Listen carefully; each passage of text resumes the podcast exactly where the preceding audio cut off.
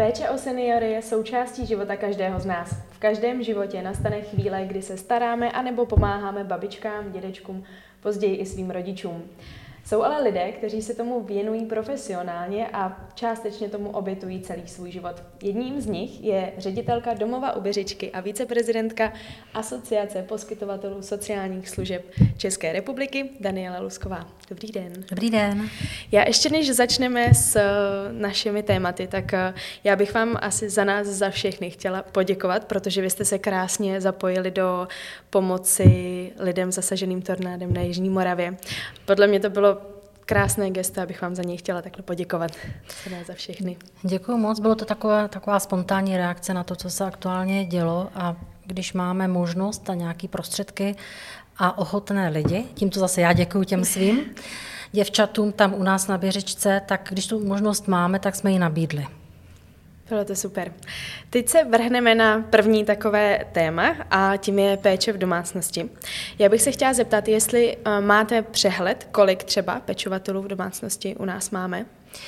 Eh, tak eh, určitá, určité průzkumy těch organizací, které se tím přímo zabývají, tou podporou právě o pečující v domácnosti, tak uvádí, a opírají se o čísla z databáze Úřadu práce, ze kterých plyne právě ta dávka příspěvek na péči, tak uvádí se, že v tuto chvíli zhruba 300 tisíc lidí pečuje o někoho ze svých blízkých. Uh-huh.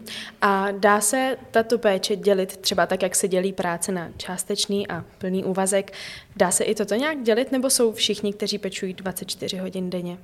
Eh, ne, určitě to tak není. To číslo těch 300 tisíc lidí tak zahrnuje eh, dcery, zejména tedy jsou to ženy, tak dcery nebo partnerky nebo, nebo manželky, tak eh, to zahrnuje péči od několika hodin v jednom dni až po tu celodenní 24-hodinovou péči. Ale dá se dopočítat z těch dostupných údajů, že zhruba 100 tisíc těch lidí je, kteří pečují opravdu celodenně. A dá se říct, že to je práce, práce e, na plný úvazek, to znamená, je to ta péče o lidi ve třetím nebo ve čtvrtém stupni závislosti. A to jsou ti, kteří vyžadují opravdu vysokou míru podpory právě té druhé osoby. Mm, a dá se vůbec jako poskytovat 24 hodin jako plnohodnotná péče? Tak eh, někdy to eh, kolegové přirovnávají k péči o dítě, s ním jste taky 24 hodin, neopouštíte ho. Pravdou je, že prostě je to jiná situace. To dítě, eh, to dítě si přejete, aspoň ve většině případů si ho přejete a jdete do toho s tím, že se o něj budete starat 15 let, 20 let, někdy 30 let, tak jak to každá jak rodina to má založeno, jak to vyjde. Ale prostě je tam nějaká předpokládaná doba, ty intenzivní péče, hlavně o to batole a tak. A mm, tady to je jiná věc, protože to nejsou děti, ti lidé, o které tady e, jde, o kterých hovoříme. Jsou to lidé, mm, třeba dospělí lidé s nějakým handicapem, ať už tělesným nebo mentálním a e, nejvíc z největšího počtu jde o seniory. A to jsou lidé, kteří si tady nějakou dobu prožili, e, dali této společnosti hodně, postarali se o to, aby naše generace, která je teďka v produktivním věku, aby se měla dobře a aby se ty následující generace měly dobře.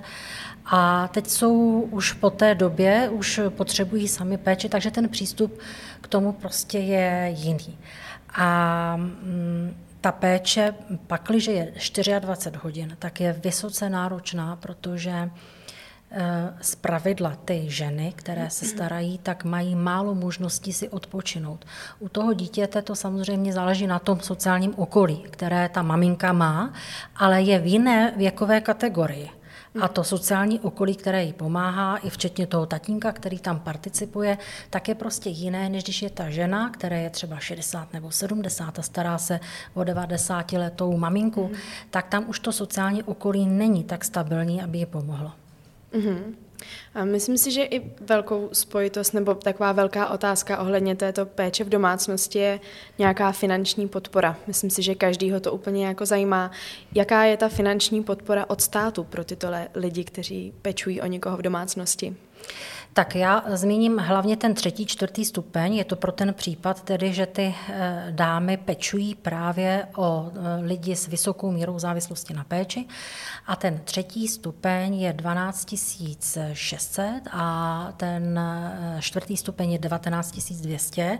To je nedávno v celku, myslím, že asi druhým rokem běží to, že to vláda vlastně zvedla až na těch téměř 20 tisíc u toho čtvrtého stupně. A teoreticky se dá říct, je to 20 tisíc čistého, tak jako z toho se dá asi žít, je to ta odměna. Na druhou stranu mm, je něco jiného, když dostanete odměnu nebo plat nebo mzdu 20 tisíc za 8 hodin denně a něco jiného je to za 24 hodin mm-hmm. denně. Takže všechno je relativní. Na druhou stranu je potřeba říct, že to je příspěvek a příspěvek neznamená, že se kryjí veškeré náklady, které jsou s tím spojené. Aspoň taková je filozofie státu a právě těchto dávek, mm-hmm. který stát dává. Ten stát předpokládá, že eh, je primární je péče rodiny a že si primárně musíme pomoct v rámci rodiny a teprve potom přichází, řekněme, obec a potom kraj a potom teprve stát. Takže záleží na tom, z jakého úhlu pohledu se na to podíváme. V každém případě není to tak, že by ti lidé byli bez prostředků. Mají v tuto chvíli tuto dávku, která je tedy, eh, má formu příspěvku na péči a jde za tím eh, člověkem, který je pečovaný. Což já osobně považuji za trošku nešťastné řešení, protože ten eh, člověk může mít různou libovůli. Může se stát, že přijede po půl roce druhá dcera, Maminka je tak nadšená, že ji druhá dcera navštívila, že ten příspěvek vezme a dá to dcerce na dovolenou. A ta, která o ní pečuje a je vlastně kvůli tomu bez zaměstnání, tak najednou taky nemusí mít žádné peníze. Mm-hmm. A za mě tedy v těchto případech by bylo rozu, rozhodně spravedlivější, aby eh, odměna šla za, šla za tím člověkem, který tu práci vykonává. Takže by měla jít za tím, který pečuje, ne za tím pečovaným. Ale to je otázka jenom nastavení eh, toho příspěvku, jak ho v roce 2006 vláda skonstruovala protože eh, to bylo postaveno tak, že to je, řeknu, posílení kupní síly toho člověka závislého na péči, aby si mohl nakoupit nějakou službu, ať už je to právě služba toho rodinného příslušníka, anebo třeba profesionální služba. Hmm. Tak proto to je takto stavěno, ale za mě by to mělo být příspěvek právě pro tu osobu blízkou, aby ona to měla jako svoji mzdu a, a, a pobírala to jako svůj, prostě svou odměnu za to, co dělá. Hmm. A jsou podle vás ty částky dostačující? Eh, tak eh, když budu hovořit zase o těch 19 200, mm-hmm. což je teda za tu celodenní péči de facto o, o člověka, který je prakticky ve všech těch svých životních úkonech, potřebách je plně závislý, tak eh, si to nemyslím, protože, jak říkám, Eh, je tam, každá, každá ta domácnost má nějaké nároky a každý člověk tak si dneska z dnešního úhlu pohledu těch 20 tisíc za celodenní péči skutečně jako není moc, jo? tak eh, bychom měli asi eh, se zamýšlet nad tím, jestli to by to mělo být více, nebo jestli tam naopak teda to nechat takto a nechat tam více participovat tu rodinu. Eh, podílet se. Eh, takže to je víceméně fakt otázka na tom, eh, jakou filozofii k tomu pojmout, jakým směrem jít, protože to má obrovský dopad do státního rozpočtu už teď a samozřejmě každé zvýšení, každou 100 korunu nese sebou svoje. Uh-huh. A mají tyto pečovatele nějakou ještě jinou podporu od státu, nebo jde jenom ta, ta finanční? Eh, tak u příspěvku od druhého stupně je ta doba pečování započtena jako do odpracovaných let, jak vlastně do mhm. doby pojištění, takže eh, není to tak, že když přeruším a třeba pět let se starám o maminku, takže musím těch pět let potom o těch pět let pracovat díl, mm-hmm. tak to není. Eh, tak to se do toho započítává tak to je, řekněme, taková druhé, takový druhý okruh podpory. A pak je ještě, řekněme, podpora v ve financování profesionálních sociálních služeb, kdy tedy do jisté míry, a záleží zase na tom, jaká je dostupnost eh, v čase, v místě toho pečujícího a také jaká je dostupnost právě cenová, tak jsou to profesionální služby. Mm-hmm. Tak mhm. eh, na, pro příklad mohu říct, že asi takový nejdiskutovanějším tématem jsou takzvaně odlehčovací služby, což jsou eh, buď to terénní nebo ambulantní nebo pobytové služby toho charakteru, že když si potřebuju zařídit svého lékaře nebo si potřebuji 14 dnů odpočinout, jet na dovolenou nebo se třeba starat taky pro změnu o vnoučata, ne o maminku, tak eh, se dá eh, ten člověk, která se tam vlastně nechá jakoby na pobyt a ten pečující může odpočívat. Ale mm, je to komplikované v těchto případech, protože právě tato služba není vždycky dostupná eh, a to z různých důvodů, protože samozřejmě pobytové služby mm, byť si může za splnění nějakých základních podmínek registrovat de facto kdokoliv, tak ale je závislá na nějakém financování, protože ze zákona, z vyhlášky je financování ze strany klienta nastaveno tak, že to téměř nikdy jako nestačí pokrývat ty mhm. náklady, které dneska za to lůžko jsou zhruba 44 tisíc tak eh, to financování je složité. A pak je tady ještě jeden takový fenomén, že ty stávající odlehčovací služby, které jsou, tak jsou v mnohých případech využívány lidmi, kteří si takzvaně čekají na domov pro seniory. Mm-hmm. Jo, je to tak, že něco se uděje, nějaký příběh, ten člověk je v nemocnici, tam mu skončí doba léčení, tak je odeslán na doléčení do dlo, léčebny dlouhodobě nemocných. Tam je taky nějaká lhůta daná eh, zdravotnickým systémem, řekněme tři měsíce, a LDNK tlačí na to, aby ten člověk se buď vrátil do domácnosti, což v řadě případů není možné, a nebo eh, je mu poskytnuta právě sociální služba. A když eh, jsou domovy plné, jako když uvedu pro příklad domov u Běřičky, má v tuto chvíli 500 žádostí a je to setrvalý stav, že 500 lidí si čeká na lůžko, tak ti lidé využijí eh, třeba těch volných odlehčovacích služeb a tam tráví ten čas svůj až do doby, než na ně dojde řada v tom regulérním domově pro seniory. A pak na druhou stranu, když ty lůžka jsou plný těmito čekateli, tak si ta pečující osoba nemůže odpočinout, protože žádné lůžko není volné. Mm-hmm. Takže je to složitý. Složitý systém. Teda. Tak. Další věcí, na kterou bych se vás chtěla zeptat, je takzvaná kvalita péče v sociálních službách. Co to vůbec je? Tak eh, kvalita to je eh, složitý termín, používá se samozřejmě v řadě oblastí. Eh, na kvalitu máme každý subjektivní názor, takže něco jiného je kvalita očima těch dam a pánů, o které jde ve službách sociálních nebo ve službách třeba pobytové péče. Něco jiného je to očima těch, kteří platí, ještě dalších kromě těch klientů, takže třeba Královéhradeckého kraje nebo vůbec veřejné zprávy státu. A něco jiného je kvalita eh, třeba z mého pohledu, eh, řekněme, očima člověka, který se pohybuje dlouhou dobu v sociálních službách, mám nějaký, řekněme, že objektivní náhled na to, jak by služba moderní dneska měla vypadat a eh, jak chci tedy, aby třeba vypadal domov u Běřičky, tak, tak záleží také na mě, jakým způsobem kvalitu v tom zařízení řídím a tak to, to má každý ředitel nebo každý vedoucí by měl určovat takt a krok, co tou kvalitou je. Takže eh, když řeknu mm, kvalita třeba pohledem dámy nebo pána, který u nás žije, tak je to především o tom, že ti lidé, a je to taky první věc, na kterou se ptají, když s nimi jednáme, jak, jaké budou mít soukromí.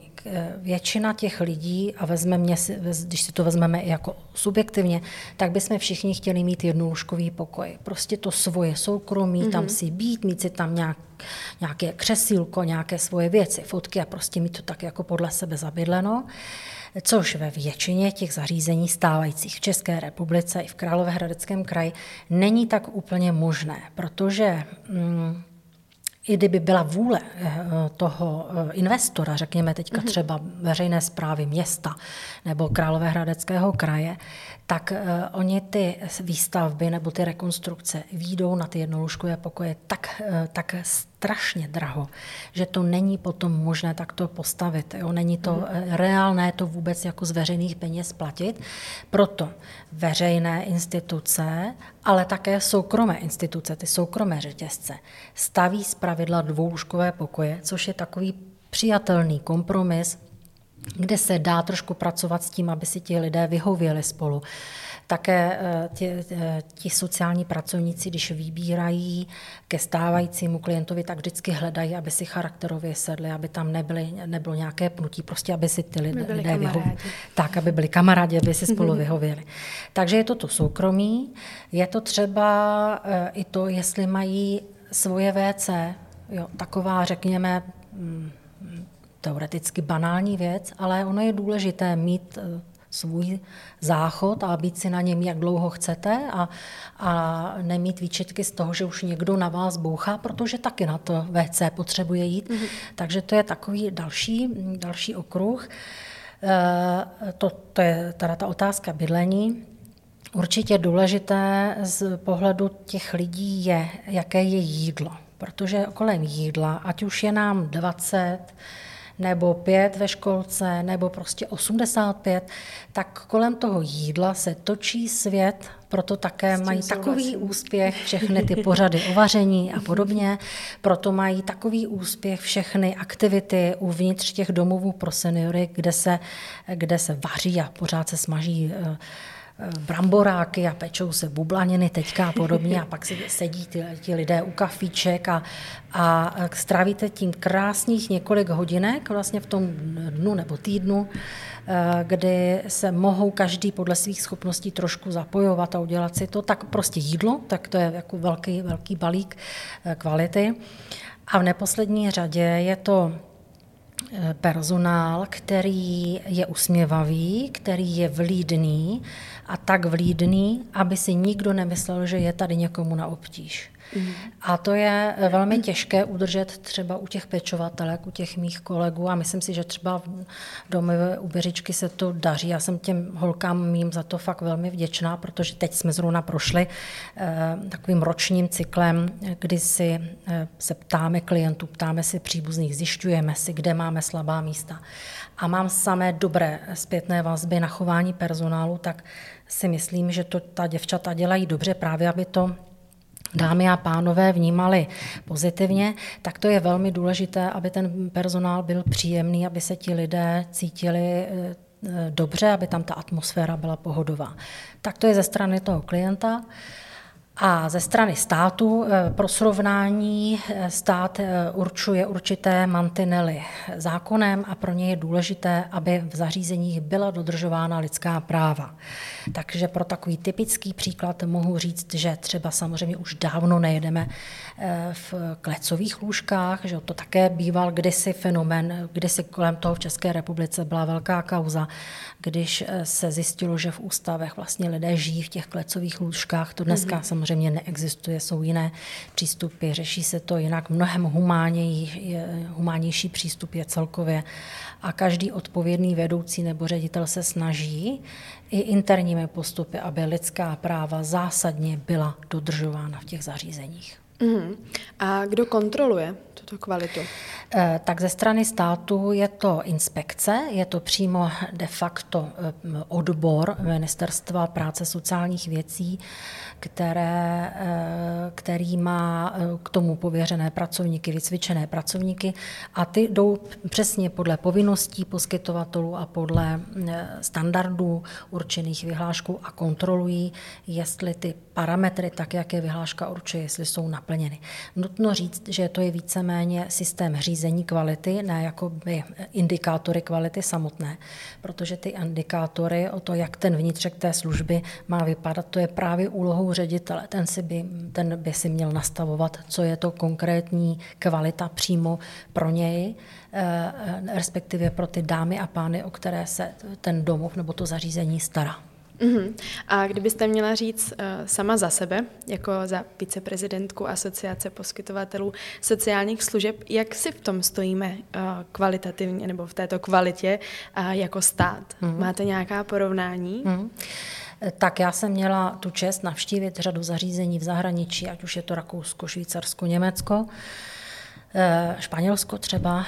A já musím říct, že my se skutečně nemáme za co stydět. Ta úroveň sociálních služeb, ať už vezmu pečovatelské služby, nebo domovy pro seniory, nebo domovy se zvláštním režimem, tak ta úroveň je opravdu velmi vysoká. Tím, jak v roce 2007 byl nastaven nový zákon o sociálních službách, který právě zavedl hodně ty, ty parametry důstojnosti, a lidských, lidských práv a také inspekce tvrdě vyžadovala plnění. A nejenom inspekce, ale i ta odborná veřejnost, i ti ředitele, sociální pracovníci, kte, kteří odpovídají eh, z titulu vlastně své práce za to, jak, jak je důstojnost v tom zařízení dodržována, tak eh, tito lidé udělali v těch zařízeních obrovský kus práce. A je to eh, o tom vnitřku, o tom, jaké jsou postupy, jak se s těma lidma zachází a zároveň k tomu řeknu města, obce, kraje, zřizovatelé právě těch služeb, které se starají o ten vnějšek, o to, že je tam budova, že jsou tam nějaké postele, že tam je nějaké vybavení materiální a technické, tak tam se v tom udělal taky obrovský kus práce. A když v rámci auditní činnosti, kterou dělám v rámci tady republiky, a vidím celou řadu těch eh, domovů eh, různě v krajích, není to jenom u Královéhradeckém kraji, tak musím říct, že to je jako vel, velmi pěkné a stejně tak i soukromé řetězce, které tady už v České republice působí, tak i ty jejich služby jsou také na vysoké úrovni. Hmm, to je skvělá zpráva pro nás. Moje poslední otázka bude taková malinko jiná, ale když byste mohla mít jakékoliv přání, které by se jisto jistě splnilo a nějak by se to tady změnilo v sociálních službách, co by to bylo za přání?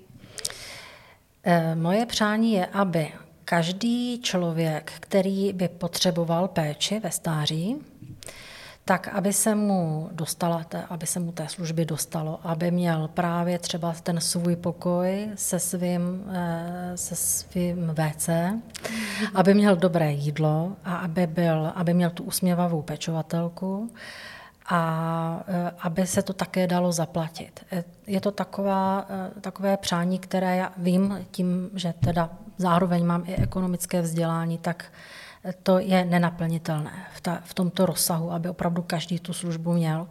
Je to nenaplnitelné a prostě část lidí, pokud je to možné, by měla zůstat doma a přála bych co nejvíce lidem, aby mohli zůstat v péči svých dcer a svých synů, protože to žádná ta služba, byť je perfektní, byť má skvělé zaměstnance, tak tu péči blízkých nenahradí. Stejně tak jako péči maminky nenahradíte dítěti, tak to, to je i na konci toho života. Takže když by se to povedlo, a co nejvíce lidí by mohlo zůstat doma a my bychom jako společnost alespoň dokázali podpořit ty, co pečují, tak aby to zvládli, aby se nevyčerpali, tak to by určitě byl velký úspěch eh, společnosti v České republice. Budeme doufat, že se vám to přání splní. Všichni budeme doufat. Já vám moc děkuji za rozhovor a ať se vám daří co nejlépe. Děkuji pěkně. Děkuji.